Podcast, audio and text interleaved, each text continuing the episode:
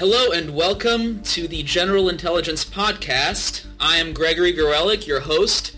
No idea is too controversial, no discussion is too off limits. Join me as I discuss some of the most contentious social and scientific topics with leading scholars, scientists, and thinkers. Uh, today I am pleased and honored to be with Dr. Brian Boutwell. Uh, Brian Boutwell is Associate Professor of Criminology and Criminal Justice at St. Louis University. He also holds, holds a secondary appointment as, social, as Associate Professor of Epidemiology. His research interests include the biological evolution of various human traits, the biosocial underpinnings of race differences and behavior, the genetic and environmental underpinnings of human violence and aggression, and the intersection of general intelligence with various behavioral outcomes. His published scientific articles have appeared in Psychological Bulletin, ONE, Behavior Genetics, Developmental Psychology, Journal of Psychiatric Research, as well as others. He has also written for a general scientific audience, publishing essays in the Boston Globe, Nautilus Magazine, and Quillette. Welcome, Brian. Thank you so much for joining us. Oh, thanks for having me, man. I've been looking forward to this. Likewise. Really excited to chat with and, you. Yeah. Uh, I'm, I'm very excited that you are the first guest um, to, to commence, um, you know, this, this podcast series. And, and you know, if, if you know, uh, we are to judge by the first guest, I think it, it might be a successful podcast. So thank you so much for joining us. Oh yeah, absolutely. The way you know, I was thinking about it. Um, you only will go up from here, given Yeah. that I was your first guest. So Well- nothing but room for improvement. But thank you for having me. It's it's really cool. No, of course, it's it's my pleasure. Um, and we have a lot of topics to discuss. Um, I guess you know. First of all, I, I want to just hear a little bit about yourself. Maybe like a, a quick bio, how you came to study criminology, how you came to study uh, behavior genetics um, and e- epidemiology, and, and and basically just you know a little bit about yourself. Yeah, absolutely. So uh, I grew up in a small little uh, rural town deep down in the south, uh, northwest Florida, South Alabama. Um, I grew up wanting to go to Florida State for the uh, purely for the reason that I loved the football team, and so I, I was aware that students got free tickets, and so that was my lofty academic aspirations early in life. But I, it, it was, happened to, to work out well. I got to FSU and um, was interested in the criminology program. Also uh, was interested in the psychology program. So I, I got to take classes in both. And, and as I was nearing the time to graduate, I was a little bit uncertain as to what I wanted to do moving forward. And so I decided to, to maybe stick around and try it, try my hand at a master's degree, at least in criminology, and see how that worked out. And as you know, as serendipity would have it, my first semester happened to be the first semester um, for Kevin Beaver, who would eventually become my you know dissertation advisor. And he was doing this this work on biosocial criminology, and and I really had no exposure to it, and and so all of the things he was talking about, at least in the context of a criminology class, was was all really new to me and all of the other students at Florida State as well. And and at first, you know, I've, I've told a couple folks this story. I, I was a bit turned off by it. I, I, I didn't know what to make of the behavior genetics. I was um, unsure about uh, what it meant to talk about genetic influences on personality and even beyond that, moral behaviors. Um, and so I was I was a little bit off put by it, but it, it luckily it, it that those initial concerns turned into a conversation with Kevin, which um, spun into a longer convers- conversation and, and eventually the opportunity to work on a, re- a research project with him. And uh, that culminated with a, a, publication and and also the realization that maybe I could do this for a living. I kind of liked it. It was fun. It was we got to talk about a lot of interesting things and and I was getting to read a lot of literature that I had never seen before. And so uh, it it, uh, it turned into a, a, happy accident of stumbling into this world of biosocial criminology and, and all that it involves. Now, you said that you first of all, uh, I actually um, I went to uh, University of Florida for part of my undergraduate, so I guess we should be duking it out. Gators versus. I'm sorry to hear that. That's yeah, that's unfortunate, but well, glad to it out. So. touche, touche. Um, right. But uh, it, it's interesting. So your entryway into you know kind of the biological bases of criminology and behavior came through criminology, and you mentioned that you are that you were a little put off by this whole new kind of biological approach to criminology. Mm-hmm. Um, I mean, I'm interested in exploring that because obviously, you know, from your current writing, which which I uh, I guess I was, you know, I, I became exposed to via Quillette because we both published mm-hmm. in the same journal. Um, you know, you write a, a lot about this pu- pushback against biology. Right. So I, I'm I, I, am fascinated as to what are the blocks, uh, you know, that people have against uh, biology and genetics and applying, you know, biological frameworks of understanding to things like criminology and, uh, right. of course, other fields too.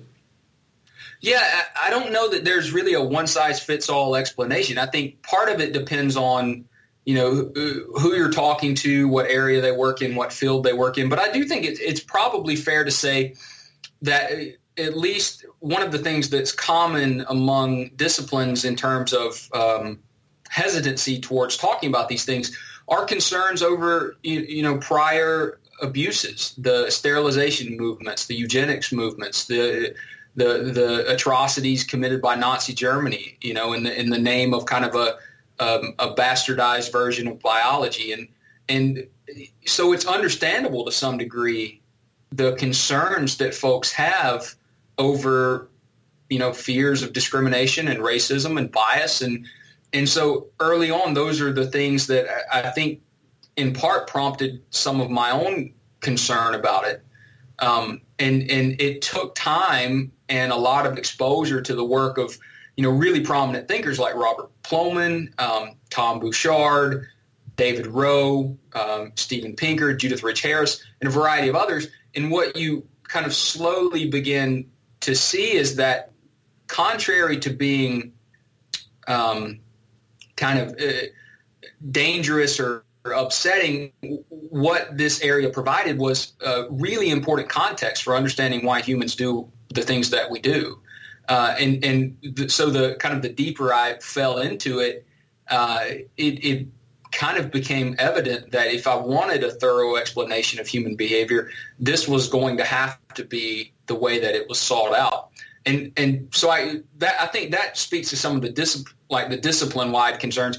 Personally, um, and I don't know that I've ever chatted with anybody about this. I, I grew up in a, a, pretty religious home, and so some of my own personal resistance, quite frankly, uh, surrounded evolution and not understanding, you know, what Darwin's theory really meant. Uh, amazingly, I was not taught anything about it in high school. Had almost no exposure to it as an undergrad, and so I was coming into grad school uh, essentially knowing nothing about um, evolution by natural selection.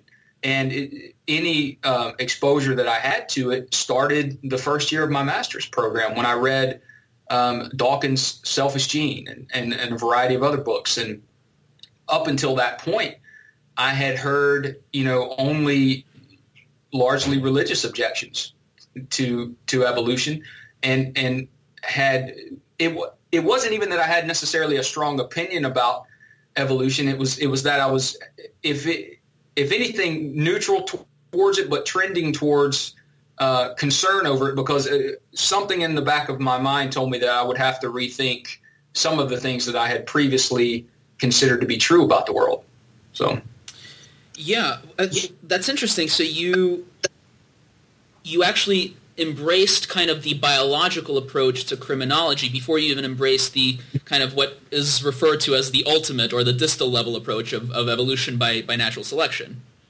Right. And, and it was a bit, obviously looking back on it now, it was naive at the time because all of these puzzle pieces fit together.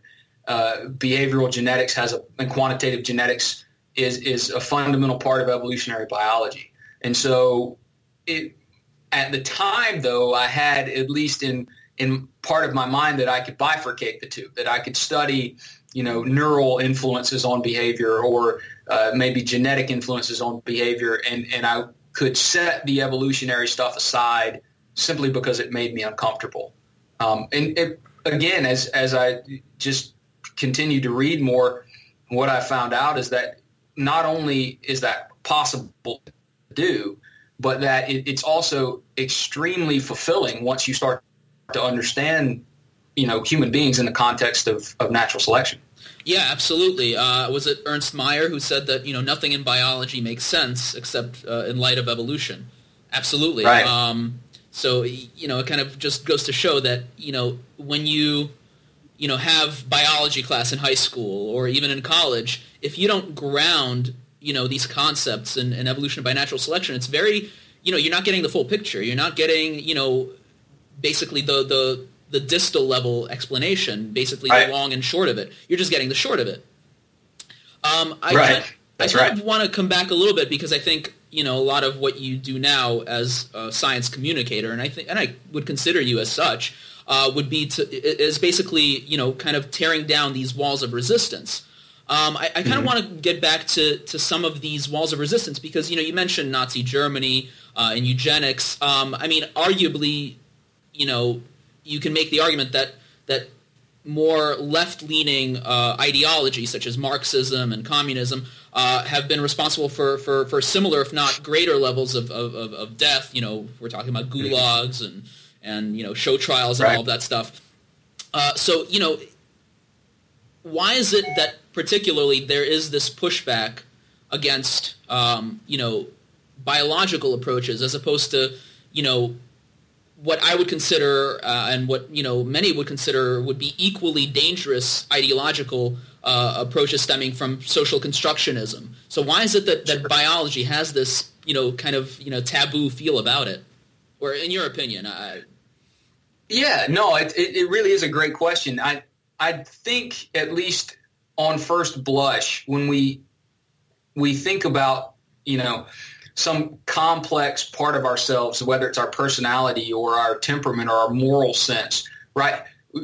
And, and we try to fit within our minds that there could be a genetic component to that or a biological component. It just feels so incongruous to, to how kind of lived experience plays out, right? We, it, it feels like that we acquire our religious beliefs and our political beliefs and our, you know, just general daily mores that we employ you know as we live our lives it feels like we acquire those things organically as we get older. And and that's not to say that, that that's not true to a certain degree but there's something about genetics at first blush that feels very um, kind of uh, immutable and it feels very deterministic. And and and I think that that is can be very disconcerting uh, if we're thinking about anything other than perhaps a disease or some type of medical condition that has some type of genetic architecture to it, I think that's a, a bit easier um, to process. But the idea that you know our personalities are who we are; they're how we filter uh, information from the world, and it's how we interface with the world, and, and so that feels much more fundamental um, to to our experience, and, and thus you know something that seems almost sacred that it, it's it's almost as if to say that uh, there's some genetic component to personality is to devalue personality and what it means to be human. Um, and and I think I think a large part of the resistance comes from that. And and the problem is that wall starts to come apart kind of brick by brick when then you just simply ask well what in, in essence is different about a biologically deterministic explanation versus an environmentally deterministic explanation, right? So if, if you know key aspects of personality are molded in childhood, say in the first five years, well, how is that a product of the child in terms of anything that they can control? It's not. It, yeah. it, the environment is something that happens to them, and it, and it's happening from you know the day they come into the world out of the womb and until you know, uh, they start to enter, I don't know, the first, second decade of life or whatever. But to me, that that really only shifts the, the deterministic explanation to a different variable.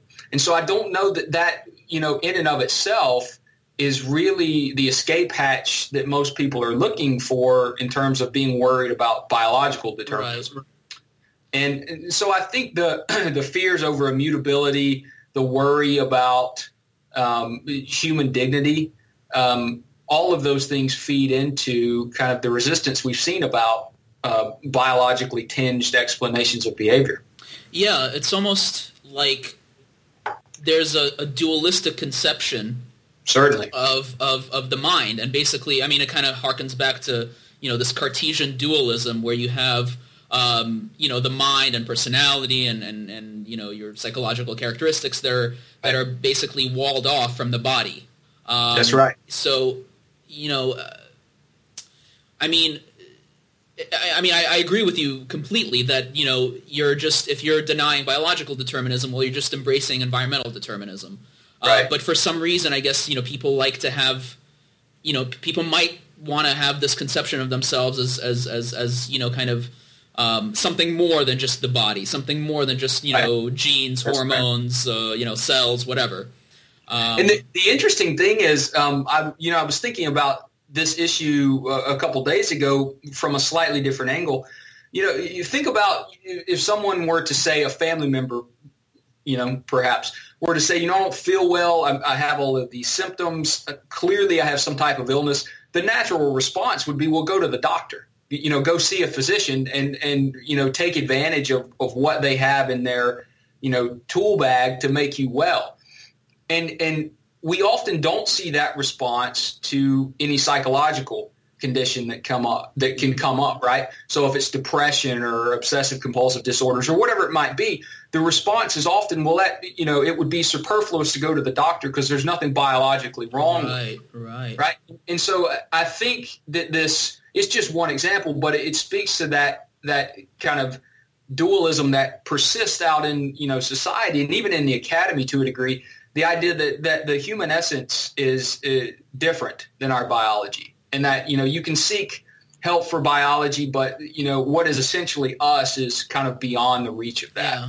Yeah, it's kind of like um, you know the medieval notion of demons haunting you yep, when, yeah. when, you're mentally ill is, still alive and well. It's just it's not demons. Maybe it's more right. you know your psyche or you know whatever it is that big question mark. Um, Absolutely.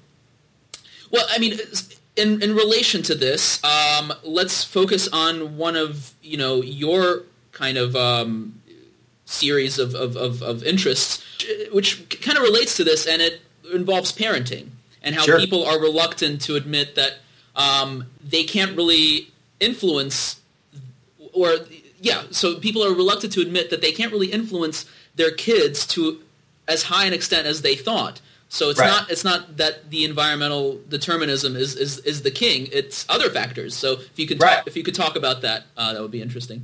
Yeah absolutely. So it, it's really funny. I, I had heard uh, Steven Pinker say one time he was giving a talk, and I, this was some time back. It was right after the Blank Slate had come out, uh, his really well-known book, and he was talking about some of the controversy inspired by the book. And uh, as I'm sure a lot of your listeners know, he covered a broad array of really controversial things, everything from God to abortion to uh, stem cell research. I mean, things that tend to ignite the passions.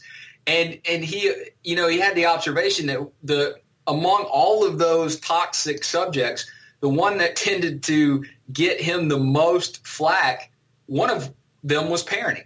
Uh, the other one was arts and the humanities, but parenting is a big one. And and I've had, you know, it's it's as a bit of anecdotal evidence. I've had the same experience. Um, I've, you know, as you know, I've written on some fairly controversial things, but usually, without question, the one that stokes passions the most is parenting. And I think part of the the reason that it is you know kind of so shocking at first is due in part to a bit of a misunderstanding as to what myself and my ilk who write on this topic are actually saying.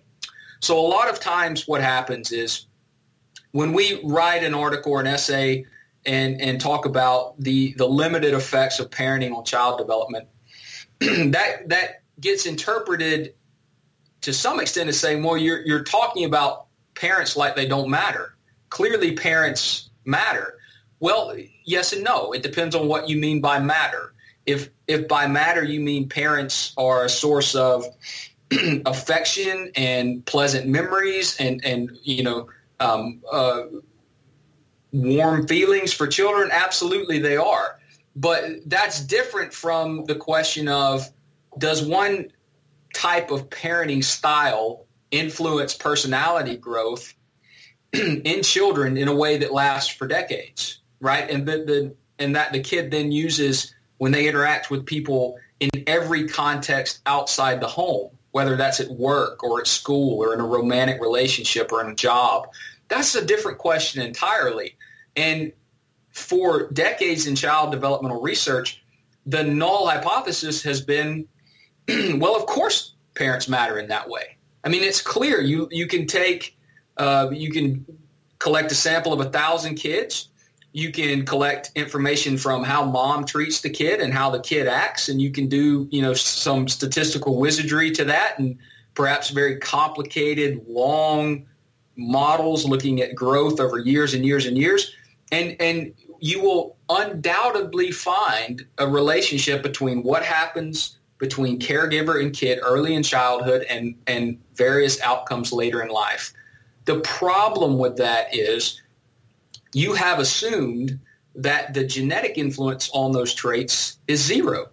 And the reason I say that you've assumed that is because in order to know whether there's anything above a zero influence of genes, you have to study siblings and twins. And the, for a long time, and even now, the vast majority of social science work, whether we're talking about criminology or developmental psychology, studies one kid from one family. And um, what, what happens when you study, you know, more than one kid per family, either in the form of studying identical twins separated at birth and reared apart, or adopted kids reared together who share an environment but no DNA, um, what you find is that well, two things of interest. One, you find the most compelling evidence available that the environment matters. There is no more compelling evidence for an environmental effect than in a twin study. You also find really compelling evidence that genetic influences matter. So that, that's important as well. What you do not find is the compelling evidence that what happens between home A, B, C, D, E, F, G ad infinitum in the population leaves lasting marks on the personalities of kids. Yeah. So just kind of to, to delve a little deeper into that, when sure. you're saying that one type of environment matters, whereas the one that's in the home doesn't, what do you mean by the one that matters? Is it is it the sure. the the unique environment that each child experiences on his or her own? Yeah, so we should we should probably uh, do a little work to unpack the the definitions here. So in in behavioral genetic work, um, again, kind of unlike traditional social science, we're very much interested in the environment, but we we take an extra step and sub subdivide the environment into kind of two component parts, right? So the first is what we call the shared environment. That's that involves all of the things in a child's environment that makes them similar to their siblings. So it, it, could involve exposure to certain parenting styles. It could be socioeconomic status, could be neighborhood effects, but it's any effect in the environment that makes two kids raised together similar to each other, right? And then the other component that you hear about in behavior genetics is the non-shared environment, right? And, and this just simply captures all of the unique environmental experiences that kids in the same household have growing up that make them different from their siblings. So whereas the shared environment increases similarity between siblings, the non-shared environment increases differences between siblings. And then of course we have the component of heritability, which captures the influence that genetic differences have on differences in everything from height to conscientiousness and intelligence. And and so we have amazingly now decades of research using twin designs and and as it pertains to personality traits and various indicators of antisocial behavior and, and criminality and violence and aggression, that both the the genetic component and the non-shared environmental component emerge time and again as really important sources of explaining why some individual in the, individuals in the population are either more violent than others or more aggressive than others or more outgoing or intelligent than others. So differences, variation, ever how you want to think about it, is accounted for by genes in the environment. It's just not the parenting environment, that shared environment that really emerges as this important source of individual difference. Right. Yeah, that's that's really interesting. Um, so just to kind of like get a simplified version of what you're saying. So if I, sure. you know, if I have two individuals, one individual is violent, and I want to get get to criminality at, at, at some point during the discussion. Mm-hmm. One individual is, is violent, the other is nonviolent. chances are most of those differences between the two people were due to either different genetic backgrounds or different unique environmental backgrounds, not to the family life that each experienced. That's right. Okay. Yep. Okay. Um, yeah. And so to kind of, you know, push a little bit because I, I think, you know, I, I accept the, the research. It seems pretty Sure. straightforward, even though I know there are a lot of, you know, subtleties and, and, and, and, and, and, and still, you know, and, and even, um, you know, uh, criticisms of, of this research. But laying that Right. aside, I mean, it, it does make a lot of sense. So does that mean that parents shouldn't punish kids if kids do something wrong? Does that mean that parents shouldn't reward kids if they do something right? Will it will it matter? No, uh, well, it's a good question, and and so again, in answering that, we have to again further parse what we mean by will it matter. And so uh, Judith Rich Harris in a book called The Nurture Assumption, which for me was one of those books that I read, and I was not the same after I read it. It it it just it was like dropping a stick of dynamite into a lake, and then up floated all of the fish of what I used to believe. I mean, it just it changed my thinking about child development. So one of the things that Harris talks about is, you know, the the what we really imagine when we think about parenting effects is that whatever the parents do in terms of instilling values and socializing their kids and those types of things, the kid then transports outside the home and uses it in every context that they encounter. And that's why parenting is so fundamental, right? Because parents are usually are the initial socializers of kids. And so from that standpoint, Harris absolutely acknowledges that, look, the way that a parent interacts with a child might color how the child and the parent interact whenever they're around each other. But that's very different from asking the question, does the child then take that interaction style, the one that they know works with mom or dad or aunt or uncle, and then use it with their boyfriend or girlfriend or um, employer or their professor? Well, I mean, if we just think commonsensically about that, the answer is no, because an interactional style with one's professor, by definition, should be different than from one's romantic partner, right? Yeah. I mean, there are going to be stable aspects, and that's part of what genetics do is kind of create the the kind of the set points of our personality. So it's not that we're fundamentally different people in different situations, um, but it's also you know a sign of healthy behavioral growth that a person can regulate their behavior a certain way in certain contexts. And so Harris talks a, a ton about that. And and so the other aspect of it is it, both she and I have always found it an odd conclusion to reach um, to move from saying, well, that parenting doesn't explain a vast amount of variance in behavioral outcomes to then saying, well, it's okay to treat your kids in any particular way. And so I, I, I, think it was Harris originally who used this. It's either Harris or Steve Pinker, but I love the, the analogy. So it, imagine applying that logic to a romantic relationship, right? So anybody who's ever been in a romantic relationship finds out very quickly that you are not the puppet master of your spouse's personality. You may want them to be a certain way, but part of what it involves, you know, to be in a relationship is loving the person, accepting them for who they are. You know, you may convince them, you know, pick your underwear up off the floor, but you're not going to fundamentally re- recast their personality, nor would you want to. Right. Um, and yet, to then use that as rationale for treating your spouse in, in any way that you desire is a recipe for a breakup, right? Yeah. And so the same logic applies to kids. You're, you're talking about a moral obligation to another human being, Yeah. your child. And, and those moral obligations arguably are intensified when it's your offspring, right? And so you may not be remolding their personality, but you are forming the foundations of a relationship that you would hope would last a lifetime. Yeah. I mean, I'll give you a, a really personal example. My uh, younger brother and I are adopted. My uh, my mom and dad couldn't have kids, and so they adopted us uh, a little later in life than when a lot of parents have children.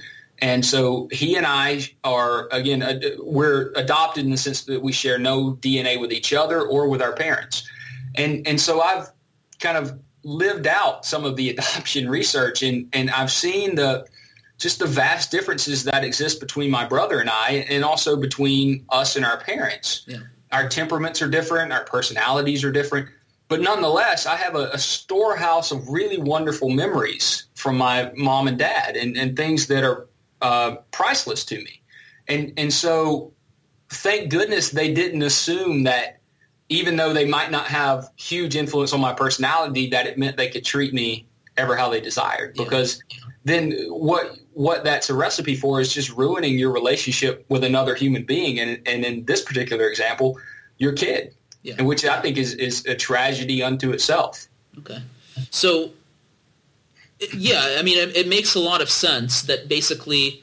Um, you're not going to sculpt a person by just you know you know doing your your out your utmost to, to basically change their behavior by right. you know conditioning and whatnot but i guess i'm still left with the sense that well you know if you are engaging in a relationship say a romantic relationship sure um, there, there's still some some give and take. I'm not talking about you know manipulation and right. changing the person completely, but you right. know I've noticed in my you know relationship with my wife. I mean there are things that um, I've changed. I mean I'm better about doing the dishes. I'm better sure. about you know being a little bit more responsible. So yep. there, there's still a little bit of influence there. I mean, right. I, I, agree that you're not going to change a person's fundamental you know, sure. predisposition.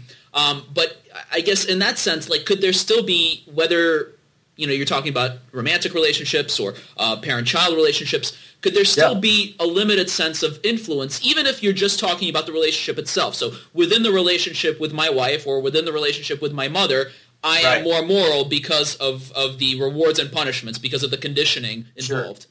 No, I'm, I'm really glad you, you pressed that point a little a little more firmly because I think it's a really good one, and I, I completely agree with the premise of what you said. Um, uh, so, and, and I don't think someone like Judy Harris would disagree either, right? The idea that is it possible that a certain strategy uh, works really well with a, a child and it, and it puts them in the best situation, you know, to both get along with the mom, but also say succeed at school. So if that means, all right, I know that when when when Johnny gets home from school, he's hungry. So the first thing I do is give him a snack. That helps him focus on his homework. The homework gets done, and then he has several hours to do whatever he likes before dinner and, and bedtime, right? And so could that, you know, is it plausible that that works better from, say, forcing Johnny to do his homework when he gets home and then he's starving and not focused? Of course. I mean, and I think those are something that some things that organically play out both with parents, but also as you were talking about in a romantic relationship, where there there are give give and takes and and compromises and adjusting of behavior. And so that that's kind of what Harris gets at with context specific behavior. We certainly would want to see a situation where a child is capable of adapting their behavior within certain rules and within certain constraints and in response to, um, you know, reward or, or punishment. And in fact, she makes the very important point that if that's not the case, that if a child is displaying behavioral problems in every context that they find themselves in, home, school, daycare, church, whatever, that's a, a, marker of potentially behavioral disorder, whether it's conduct disorder or oppositional defiant disorder.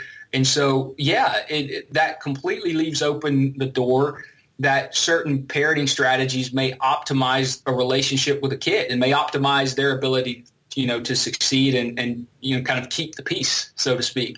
And one more quick example, um, it, kids have different interests, kids in the same family, and, and they start to develop early. And parents, if they're paying attention, can facilitate those. And so that's another way, you know, there's certainly an active role to be played if a child, say, displays an interest in sports, getting them involved in, in a variety of sports outlets, or whether it's music or dance or theater or whatever. So again, it's it's a it's almost like it, it humanizes in a really interesting way the, the relationship between parents and kids. It, it, it involves treating them like they are their own person. Yeah. And they have their own set of interests and desires. And, and we know that early in life, they have to, to mold those interests and desires within a certain rule framework, right, as any parent knows. Yeah. But it, yeah. it's much more of a transactional relationship. And, and you know, it, it brings with it the acknowledgement that my kid is a person and they have their own unique personality, and and and we're going to figure out how to live together and and give them the best life we can. So. Yeah, absolutely. Um, and so, I guess you know, just one more, you know, one one more this you know kind of topic to cover under yeah. this frame. Uh, it's interesting that you said that kids are not you know kind of these blank slates. They're not these malleable um, you know kind of pieces of clay that you can mold to your own liking. And there's uh, a really good reason for it, a biological reason. Um, I'm specifically t- thinking about Robert Trivers's uh, paper on parent-offspring conflict. Right. And so exactly. if if children were born to be manipulated, well, that would go against their own uh, reproductive interests. And no doubt. you know, most people don't really acknowledge the fact that because there is this genetic divergence between uh, parents and children. In our species, parents don't share 100% of their DNA. So mom doesn't share 100% of her DNA with the kid. Dad doesn't share 100% of his DNA with the kid. So right. by definition, there are going to be um, genetic interests that are going to be counter uh, within the child to the genetic interests of the parents. Um, right. And, and so it makes sense that the child is not going to just be you know molded into whatever you know uh, form the parents want the child to, to be molded into. That's right, and and one of the things that that I, you know I think parents probably realize this to a large extent too, especially when they start to have more than one kid. That we we have perhaps this image of of this harmonious relationship between parents and offspring when in reality, what you have from the moment of conception is conflict. Yep. Right? Conflict in utero, conflict um, in in terms of competition over resources in the mom. You know, competition for mm-hmm. calories and nutrients, and then after birth, there's still more competition, right? Yep. And, in, and in many ways, there's competition between dad and offspring for attention, for the mom's attention, and and for the kid that involves you know uh, attachment and and um, feeding, and for the father, at some point, there's going to want to be sexual attention displayed again to maintain the relationship. And so, yes, there's harmony in the family, but there's also conflict, and there you have countervailing interests, just as you said, and they they align in large part, but they also diverge in very important ways. And so, yeah, that was one of the another one of the great insights I had when I you know started reading Trivers and folks like that. It, it just clarifies so much of what we observe in daily life. And the other point I would bring up is not so much in the realm of biological conflict, but you know, just in asking the question of where is it important for a kid to succeed, and you know, where is it important for them to be socially adept? The answer is not really with their parents or the generation of their parents. It's with their own peer group. Yep. Because when it's time to find a mate, it, it, you're going to have a, a, range of individuals to pick from, and you're going to have to, some extent, be able to fit yourself in that culture so that you can find someone who is willing, you know, to pair bond with you, to pair off and have kids and and and reproduce. And so, you know, it, it's it's certainly reasonable to expect too that that the socialization aspect of child development, the one, the the aspect that's really important takes place around the kid's peers and not so much with mom and dad because mom and dad are are in some ways a given in terms of uh, an imperative to care for the kid.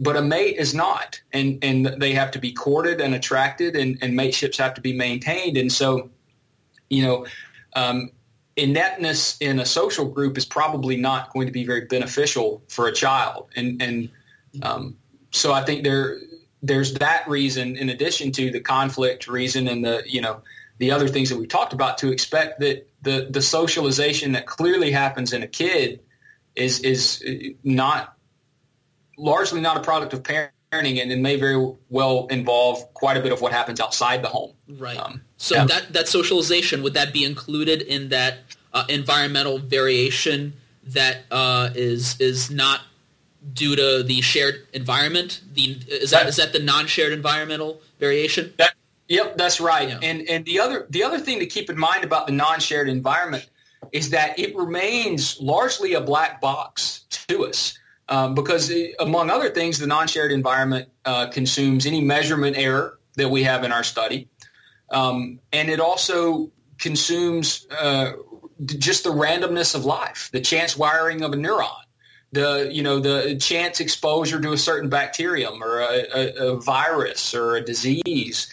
Um, these things are by their nature hard to model and hard to predict and excuse me and and so that doesn't mean they're not important they're just not as right. you know as uh, easy to anticipate as we might like them to be in a social science model right that's so. really interesting uh, is there I just I know we're kind of dragging this topic, but it is fascinating. Oh, that's fine. Is there is there any kind of research on what percentage of that non-shared environment is due to these random, you know, kind of developmental factors as opposed to so- socialization or what we think of as the social influences on a child, be it from, you know, their, their peers or their, you know, their, uh, their culture, you know, the media or whatever. So I don't I don't know that we have I know that we don't have as clear a picture as we would like on what the non-shared environment is we've certainly tried to nibble around the edges of it and, and, and make some progress. So my uh, my colleague Kevin Beaver, I mentioned earlier, has used a technique that allows you to look at um, not measured non-shared environments using uh, identical twins. And basically, what you what you do is look at differences in exposure to certain environments between the twins. So basically, what you're capturing is maybe one twin reported having more delinquent peer affiliation than their co-twin, right? So now you've got an environment that could create differences between those twins, and you can use that to predict, for example, uh, whether or not those twins or, or uh, a sample of them then commit different amount different amounts of crime, right? And so. Uh, some of Kevin's work suggests that that could be the case. That that delinquent peer affiliation, which we've known for a long time, is a strong correlate of crime, might well be one of those non-shared factors that we're capturing that at least when we're studying antisocial, aggressive, violent criminal behavior. Um, now, when it comes to more more broad personality constructs, uh, you know, I don't know that we have a good handle yet on on what those non-shared factors are. We do have the techniques to investigate some of them, sure, but it, it's certainly there's some work that needs to be done. Absolutely. Well, I guess this is a good time to kind of switch over to to criminality. Um, cool. So you, you, mentioned that um, peer affiliation, uh, while growing up, has an effect on whether someone uh, becomes a criminal. Um, I was also thinking, uh, you know, based on, on my reading of your work, that it's not as simple as just the non-shared environment because it could be an interaction. It could be that your sure. genes kind of interact with the non-shared environment. So if if I if my genes are some you know are associated with criminality, well, I could be seeking out those non-shared environments that, mm-hmm. that kind of uh, perhaps augment or enhance, um, you know, my my oppositional defiance or my antisocial behavior. Um, sure. So if we can use that as a springboard to a, a kind of a discussion of, of, criminality and you know, kind of uh, the genetic underpinnings of criminality that uh, are ignored in, in the field of, yeah. of criminology, uh, that would be uh, a good topic. Absolutely. So I think one of probably one of the most fundamental things that that we've learned in behavioral genetics over the years is it aligns very, really nicely with kind of what we know in, in our common sense dealings with the world. There are things obviously that happen to us, environments that we find ourselves in that are not of our own making, right? That that we either stumble into randomly or someone else foists them upon us. But to a very large and important extent, we go out of our way to non-randomly select ourselves into certain environments. So when choosing a college major, the last thing we would tell an incoming freshman to do is flip a coin, pick it randomly, you know, because that, that's just a recipe for disaster. Find something that interests you, that you have the acumen and the ability to do well, so that you're not going to struggle and that it, you know it's something that you might imagine doing for a lifetime for a career. So uh, same goes whenever we pick a mate right? Uh, the example i use with students a lot is you know imagine that i was running a dating service and i offered you the opportunities to sign up and i guarantee you that i would place you with a date at random if you signed up for that you're you know it's like pt barnum said right there's a sucker born every minute yeah that's it's a horrible idea and so the the kind of the more technical term for it is gene environment correlation mm-hmm. the idea is that our personality styles our temperaments and our abilities inform the types of activities that we like to do, the types of people that we like to hang around. And, and, and so that's kind of a natural thing to think about. But if you press that one step further, what that really means is that environmental exposures are heritable. They're partly sculpted by genetic differences. Yeah. And so that part of the reason why some individuals associate with delinquent peers more than others or, you know, put themselves in risky situations more than others is in part a product of the genetic differences that underpin personality. Um, and that's why something like the uh, Kevin study I mentioned, the uh, identical twin difference approach, is so valuable. Because in order to really study the environment, as we've we've tried to make this point over the years in criminology, you don't have to only be interested in genetics if you in order to use a twin study or a behavior genetic study. In fact, even if your if your key and sole interest is the environment, then you have all the more reason to use a behavior genetic study because it, it what you want to do is then first pull out the effects of genes in order to really see if the environment that you think matters ultimately does matter. And and there is no better. I mean, obviously, an experiment is the classical way to do that, but of course, we can't randomly expose people to delinquent peers and and or abuse and neglect or, or what have you. Uh, and so we have to use observational designs. Those are prone to confounding. And, and you know, and, and the big confounding factor for most of that research is genetic factors. And twin studies offer you a way around that.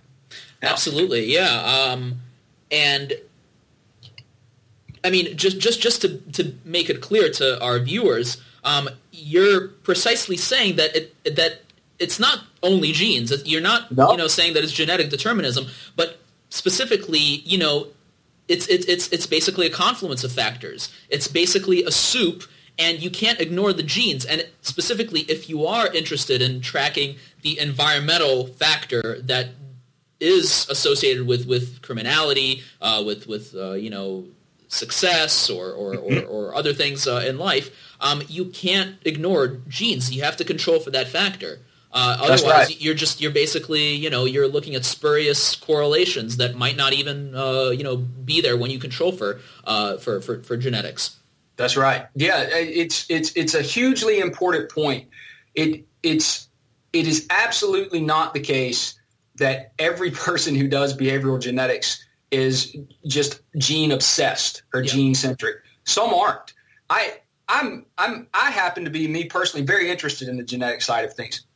But I've also done studies where the entire point was to pull out the effects of genes in order to see whether a certain environment mattered. And in, in several of those cases, the results lined up with what a traditional sociological criminologist would think. We found an environmental effect. Mm-hmm. And, and that's a good thing to know.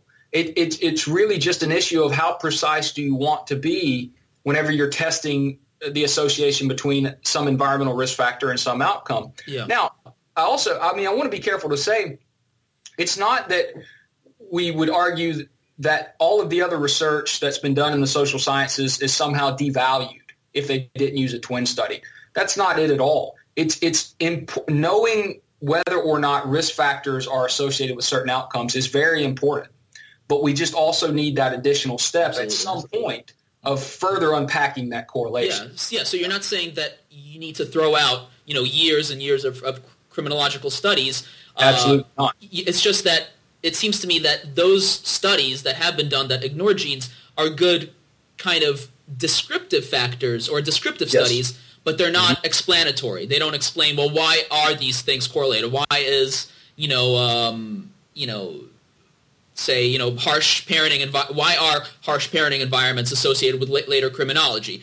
Right. Yeah, you you know, it's a good, you know, so say you're, you know, say a social worker and you're taking a, a, a kid's history or you're trying to predict, you know, how well a kid will do and you, and you know, you uh, come across the fact that well the the parenting is abusive, the parenting is harsh. Well, that's a good, you know, kind of indicator that something might be wrong and something should be done to a- avert, you know, um, you know, uh, you know the, the the kid's future you know behavior if if he's Right. gonna if he or she will become a criminal or whatever.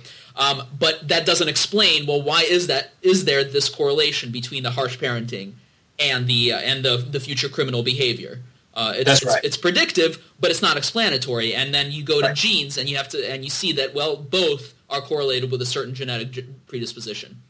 That's right, and and it really is. I I think it, at first when we talk about you know an environment being heritable or genetic influences on an environment, that's really it's kind of counterintuitive. But it, again, if, if we just simply think about, all right, well, is it is it often the case that barring some external restriction, right? Maybe the person's incarcerated or or they're you know of a certain age where they legally can't opt in into certain environments like you know a bar or, or, whatever.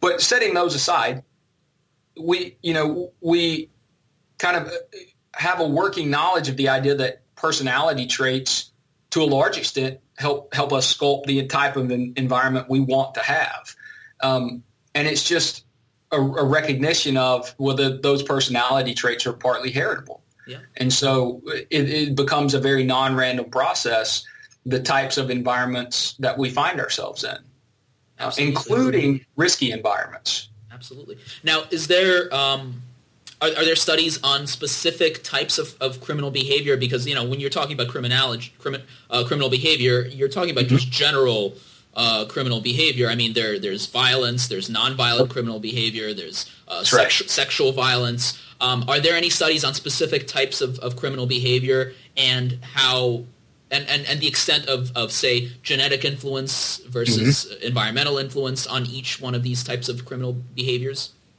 So yeah, there is a growing body that at this point touches just about every outcome you can imagine. So everything from work on uh, chronic criminal behavior. So these are kind of a, you can think of a, a summated index of, of different law breaking behaviors, vandalizing, graffiti, uh, beating someone up, all of these things done over the course of a lifetime repeatedly. Um, measures like that that are um, some of the work that my colleagues and I have done are moderately to highly heritable, so there's strong genetic influence. There's also uh, a genetic influence on what we criminologists call the age crime curve, which is the tendency for most individuals in the population to engage in some type of delinquent or deviant behavior from around the time of puberty to early adulthood, about 22, 23 in that range. That's most of the population. In fact, we consider that age normative behavior. Mm-hmm. These folks are skipping curfew, drinking, smoking, having sex, um, maybe engaged in more overt illegally be, illegal behaviors. But either way, that's most of the population. So there's a, a genetic influence on that type kind of class developmental classification. There's even a genetic influence on abstaining. It's uh, it's how we refer to the small proportion of the population that don't report breaking the law at all. Mm-hmm. Um, and again, this is a statistically rare, you know, proportion of of citizens. It's about anywhere between five, eight, ten percent. So not many of us. But even that component of extreme law-abiding behavior, if you want to think of it that way, is, is partly heritable. And the rest of the effects are assumed by the non-shared environment in all three cases. And so uh, you can move from that onto measures of gang involvement, partly heritable, with the rest of the variants explained by the non-shared environment. Uh, exposure to victimization, again, partly heritable, most of the, and the rest non-shared environmental effects. Um, so again, at this point, we're continually amassing a body of literature in criminology examining delinquency, deviancy, white collar crime, um, you know, more uh, traditional violent um, types of criminality, all with some non-zero genetic effect in yeah. play. Are yeah. there? I guess what I was trying to get at is um, whether there are some forms of criminal behavior that are, say, more sensitive to environmental differences than others. Sure. So, uh, I mean, I, I accept that that most forms of, of uh, you know, just behavior in general. Most differences, uh, you know, whether you're talking about criminal or non-criminal behavior, uh, has right. some some genetic component that is responsible for those differences. Uh, but you know, does it does it vary sometimes? So, are some modes of criminal behavior more sensitive to environmental differences? Sure. So, uh, so you can talk about some of the the measures that that I'd mentioned. I was mentioning like adolescence limited offending, which is how we refer to kind of typically developing human beings who are engaging in antisocial mm-hmm. forms of behavior around puberty, there's a, a, a fairly strong non-shared environmental effect there. Um, and, and it's suggestive of things like peer influence um, playing a role. And I mean, even thinking about it in terms of an evolutionary context, you know, you're reaching kind of your peak reproductive stage at that point, or you're gearing up to reach it. And so you're you're jockeying for competition um, with other males for access to mates, and you're doing the things that um, you perceive will be attractive to females. Some of those likely involve risky behaviors that are, are at least dangerous and at most perhaps illegal. Um, and so, yeah, um, the, the more chronic forms of criminality, typically a little more of the variance is accounted for by genetic influences. Um, and, and, similar, not completely dissimilar from abstaining, where there's still a, a pretty pretty reasonably large non-shared environmental influence. And someone like Terrie Moffitt, who originally kind of developed these ideas of different, you know, criminal offending trajectories, right? Chronic criminality, adolescence limited, and abstaining. Even someone like, uh, especially someone like Moffitt, who's just brilliant, uh, argued that even differences like geographic location for abstainers might not afford them the opportunity to do much crime. Yeah. Now, there's certain. I grew up out in the country. There's certainly ways to get in trouble out in the sticks, but perhaps you know, perhaps the opportunity, um, owing to differences in environments in that regard, could play a role. So there's uh, absolutely a, a role to be played in some form or fashion by the non-shared environment. Yep. Yeah. Um, so now that we kind of broached parenting, we talked a little bit about crim- criminality um, maybe we can go kind of full circle and talk about, well, what does this all mean, or what is what are the implications here? So, you know, acknowledging sure. that genes play a role in most of our behavior, mm-hmm. um, acknowledging that you know uh, environments also play a role, um, albeit it's more subtle, it's not as, as straightforward as as, as, as has been thought. Um, well, so what do we do? I mean, so how do we um, perhaps you know remedy some of these traits that that could be potentially uh, genetically uh, influenced. Um, sure. You know, and, maybe it harkens back to this whole uh, notion of you know, well, are gene differences ineluctable? Are they unchangeable? Are you know, are you right. doomed to be a criminal? Are you doomed to be uh, you know antisocial or whatever? Yeah, I, I think that is you know really it's a fundamental question to ask. It also is a source of a lot of consternation for uh, colleagues who have concerns over this area of research. And I think it's a very important topic to discuss frequently, in large part because I think there there's absolutely strategies we can use, techniques we can use, therapies we can use to improve the conditions of life for everybody in the population. To some extent, we already know a good deal about this. And so, just from the standpoint of if, if, if something is heritable, does that then mean we can't do anything about it? If that were true, cognitive behavioral therapy would be useless for any type of psychopathology or metacognitive therapy would be utterly useless for depression or anxiety problems or um, uh, obsessive compulsive disorders. And we, we know that that's not the case. That for, there are certain heritable conditions that are absolutely amenable to purely environmental interventions. Mm-hmm, mm-hmm. And so, does it mean that we might have to um, assume that there will be parts of the population that aren't amenable to current standard treatments, and so we'll have to think about how to retool or revamp those treatments? Sure. Um, does it mean that in some cases, in, in perhaps more kind of chronic um, personality styles, that uh, some type of therapy in addition to some type of medication, whether it's a stimulant medication for attention problems or um, or any other type of intervention like that, perhaps one we haven't uh, thought of. Yeah, I mean, I think that's completely reasonable to talk about as well. There's a, a researcher, Niklas Langstrom, and colleagues who've done some really interesting research on reoffending or recidivism in, in convicted individuals and the use of ADHD medication and some of his results um, suggest that the effects can be quite positive in terms of uh, regulating the previously unregulated impulse problems of these individuals perhaps could be quite useful in helping them not come back to prison, yeah. which I would argue that's exactly what we want to do is, is help them avoid coming back into contact with the criminal justice system. And so acknowledging biological influences on these things certainly doesn't present a barrier to environmental treatment. Um, and it, it may help us understand even better what treatments are likely to work and how they're likely to work so that we can further tailor our approaches to, you know, individuals as, as different needs arise.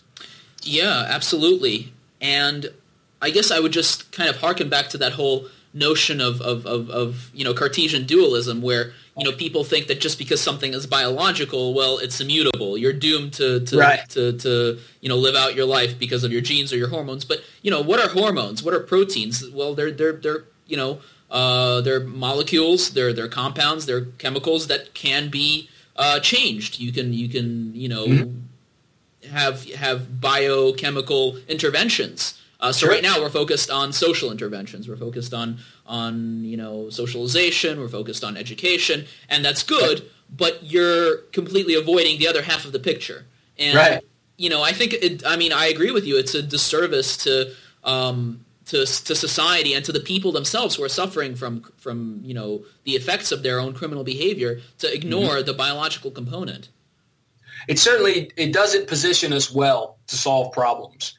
Um, you know, i have always been of the mindset that that more information about a given phenomena is better. Certainly better than less information. Yeah. It may not immediately present you with a solution to the problem, but it's certainly not going to hurt in the long run yeah. to have your storehouse of knowledge about a particular issue as full as you can get it. Yeah. Now, I mean, you may not even need to use all of that knowledge, but I certainly want it there in case I need it.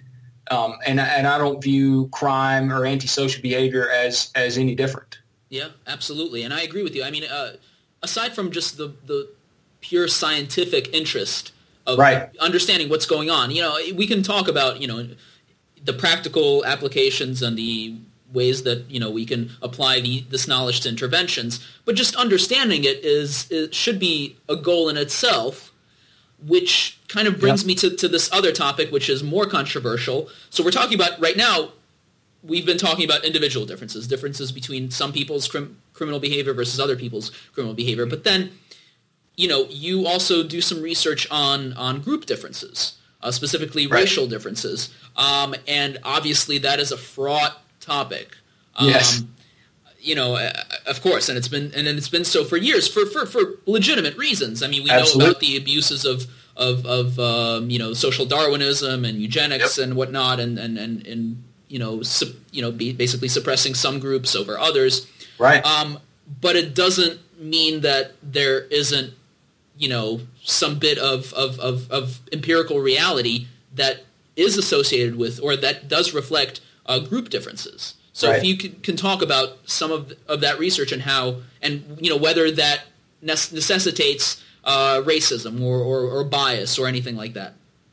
Yeah, so it, it, you're you're absolutely right. I, I don't know that there is a more fraught topic in the sciences right now than race and, and race differences. And as you correctly pointed out, it's with good, uh, good reason. We have a, a really kind of devastatingly sad history in this country of, of, how we've treated minority individuals and how we continue to treat some minority individuals.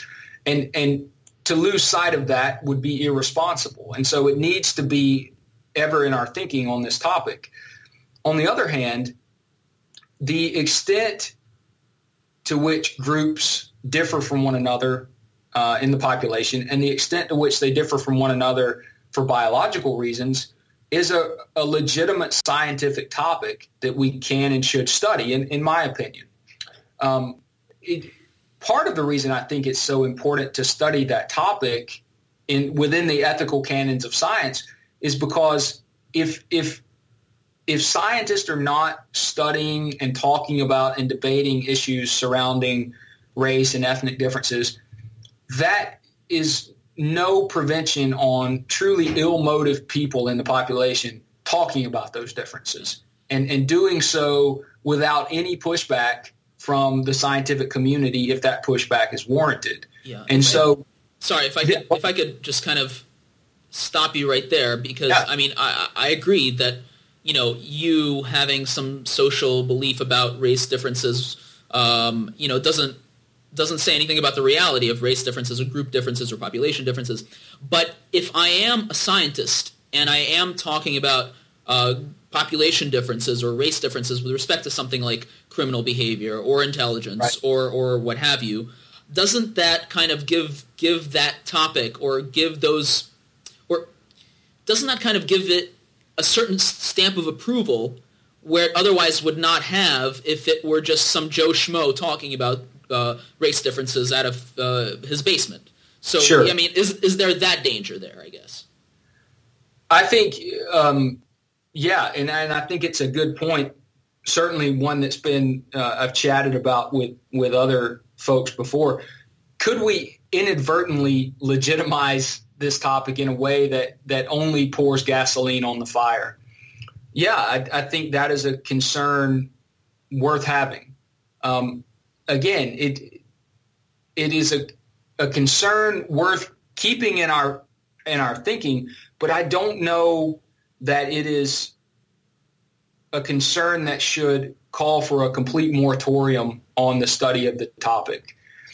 Um, I think that to to take that approach, kind of as I was hinting at, creates a, a really dangerous vacuum where in the absence of good empirical evidence, um, there will be someone who's always willing to talk about this issue and, and to do so for their own kind of selfish ends.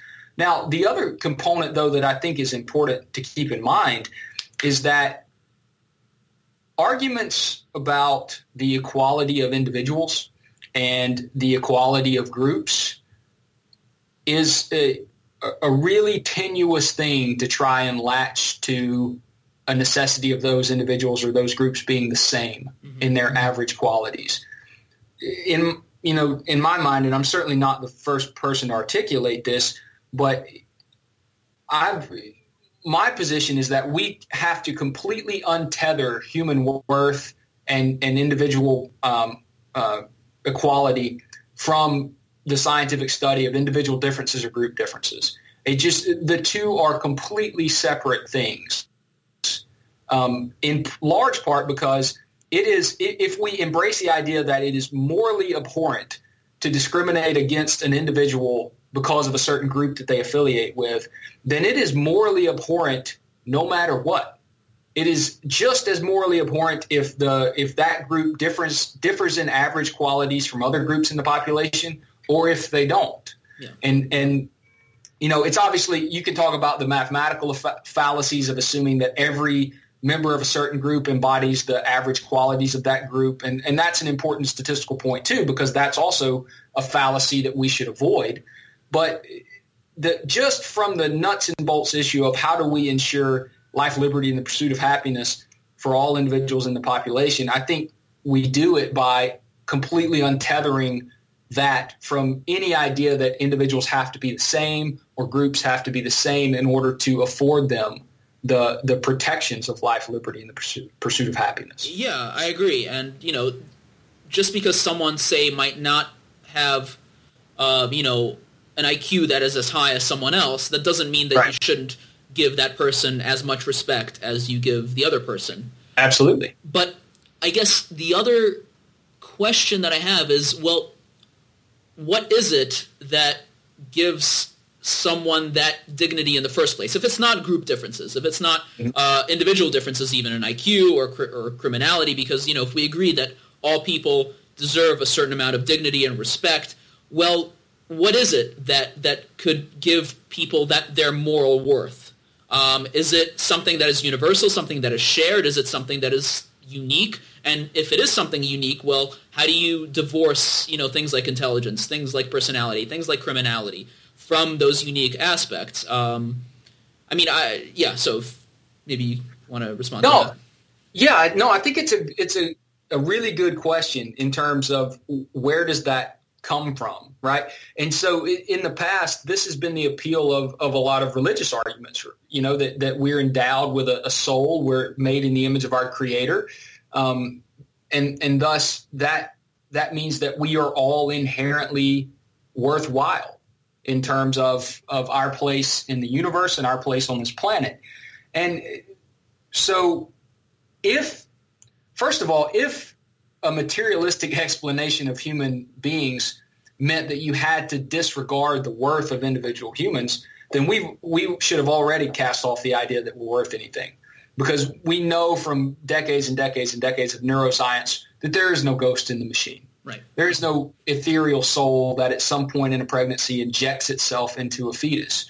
That is, you know, a, a product of our consciousness, and we feel that dualistic aspect. But that our mind is a product of our brain, and so if simple, simply being a materialistic organism means that we don't have any worth, you know, then we we don't even have to get to the point of talking about group differences to imperil the issue of worth. And so I, I think there are a number of ways t- to kind of make this argument. I think Sam Harris does some of the work uh, on that in terms of his book, The Moral Landscape, talking about the well-being of conscious creatures, the ability to suffer, the ability to feel pain and regret and remorse. Yeah. And not only that, but you can expand it to the idea that your suffering – impacts other people, the suffering of other people around that person, their family, their loved yeah. ones, so that causing harm to one individual by necessity is never isolated. It ripples out to other people who care about that person. And so, you know, if we want to, I, I think that's a reasonable starting point to talk about where worth comes from. The the, the fact that we had everyone, regardless of their the average qualities of their group or even their own qualities, has the neural hardware necessary to experience really terrible things. And to the extent that we can avoid that and ameliorate that, that I think that is certainly something that injects a lot of worth into life. Yeah, I, I, actually agree. Um, and this is coming from someone who, who, you know, is not a vegetarian, is not a vegan, but sure. you know, I, I mean, I, I every now and, and again, and maybe I should do it more, but every now and again, I beat myself up for it because if you are to not to basically not tether things like moral worth to things like you know uh, human universalism or or or or, mm-hmm. or intelligence or, or differences in intelligence or so you know whether you're talking about you know human similarity or human human difference across individuals and groups then right. the other the other um, you know element that you have to bring it into it to take its place is this capacity for suffering, is this right. capacity to feel pain, um, which does not just stay with our species. It, it goes across you know all, all species that have um, you know nervous systems or have right. uh, even just uh, you know uh, nerves and and and and, and uh, you know uh, you know have receptive uh, neurons that that, that yeah. are are sensitive to things like pain. Um, That's right. And I, yeah, guess, the the minute you that, that starts to gain any traction with you, uh, it you realize how quickly it spills over into other aspects of life, just yeah. as you said. And so it's part of the reason I, am the same way. I'm not uh, a vegetarian or a vegan, but I've often recently thought that the second lab cultured meat becomes widely available, I will be the first in line, just from the standpoint of you know recognizing that that has the a lot of capacity to alleviate a lot of suffering, despite it being the suffering of non-human animals. Yeah.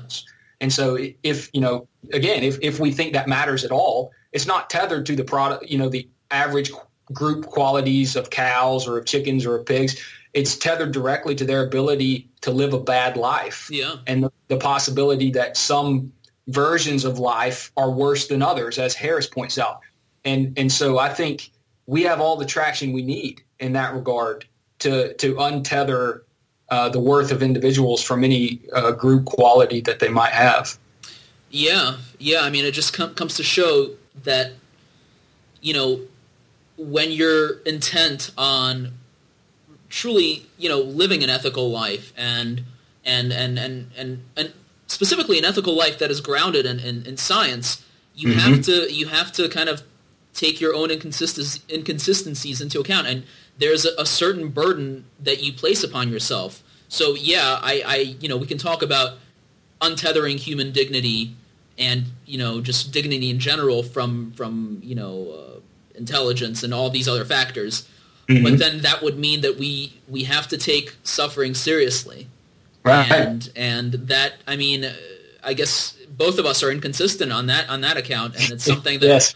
It, it's it, it just goes to show that understanding human nature is not the same as changing human nature. Understanding why right. we crave meat uh, is is different from actually changing um, our, our our our dietary behavior.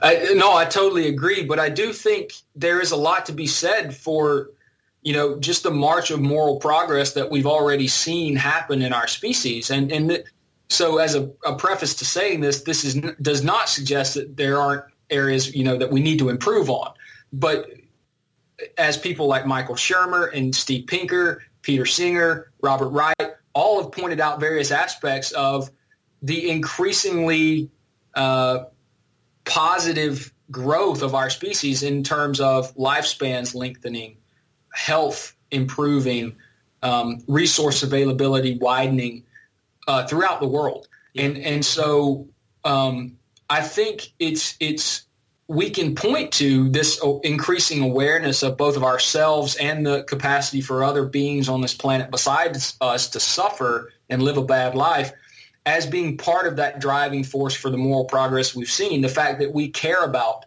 the conditions of livestock and the conditions of poultry farms and the fact that people do, a great many people do take that seriously enough uh, that it reaches a point where they alter their lives in pretty uh, pretty drastic ways. I, you know, so as you said, it, it, greater understanding of human nature and human behavior doesn't guarantee that that we will then change the aspects of our nature that we find unpleasant. But it certainly seems to be a component part that has to be in place if we want to make a change, arguably, to the more odious parts of, of what we do as humans. Yeah, I agree, and I think this is kind of a, a good point to, to wind down the discussion. Um, I actually wrote uh, an essay. Uh, it was published, I believe, in Evolutionary Psychology uh, mm-hmm. on on evolutionary awareness and how understanding our nature as, as as as biological beings, as evolved beings, is the first step. It's not going to guarantee that we're going to become moral, but it is, it is right. the first step to basically understanding the landscape there that that we have to work with. And I think it, it kind of includes all of the topics that we just talked about. So by ignoring biology, by ignoring nature, I mean we risk a lot. We risk a lot yeah. in terms of human pitfalls. Um, is there? Could you envision? And I, I, guess this doesn't just involve uh, you know biology; it involves physics. Mm-hmm. If we're talking about you know nuclear weapons, could you envision any kind of topic or any understanding of human nature that we could, you know, arrive at that that could be dangerous potentially. That could, you know, kind of be a pitfall. And and you know, it's better that we don't know this about ourselves, uh, you know, going forward. So in in principle, I guess my answer would would be yes, in that I'm willing to accept that some types of knowledge, if pressed into action, can be dangerous. So the, again, this is to borrow an example from Sam Harris, but an individual might know precisely how to weaponize smallpox, right? So they have that knowledge at their disposal. Would it then be a good idea to post that online for the world to see? Uh, I think it's pretty clear case to make that no, that that's not a, it's not going to be a boon to human uh, human existence to do that. Yeah.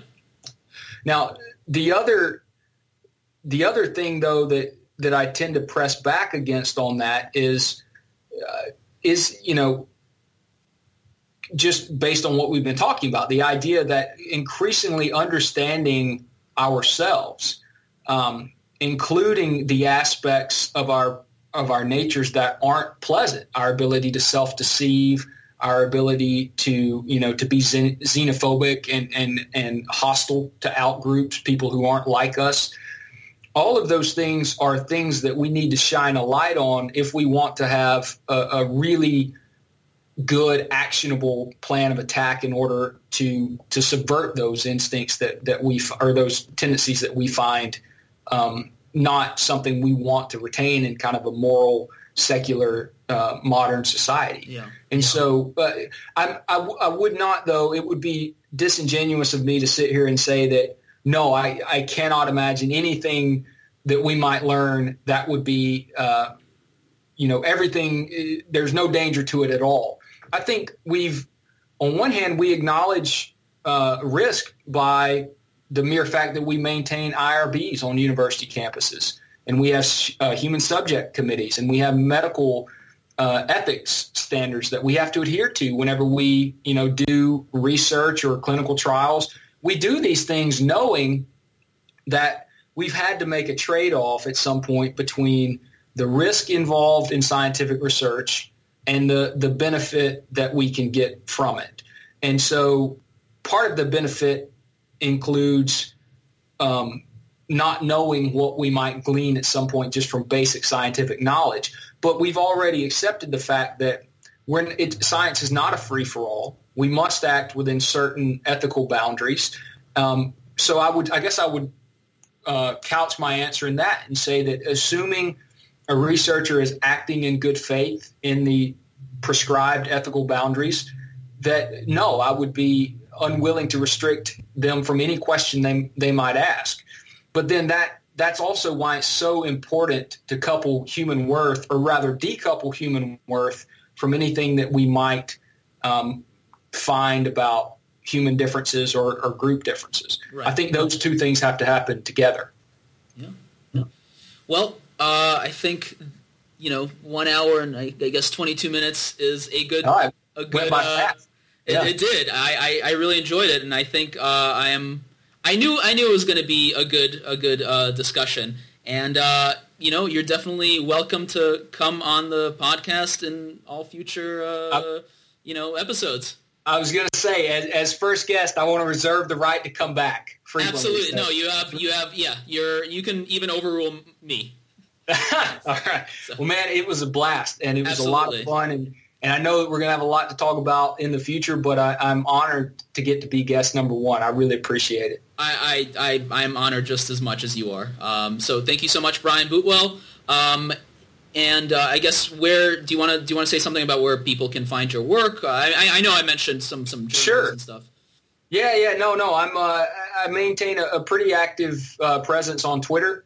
Uh, FSNole1 is my handle. Um, yeah, I, anything I do, uh, whether it's writing for a, a broader audience, science audience, or, or peer-reviewed science that I'm working on, usually makes an appearance there. So uh, it would be uh, uh, cool to to chat with people in that forum. Okay, excellent. All right, Brian. Thank you so much for joining us. Thank you, Greg. All right. We'll see you next time. You too. Take care. Yep.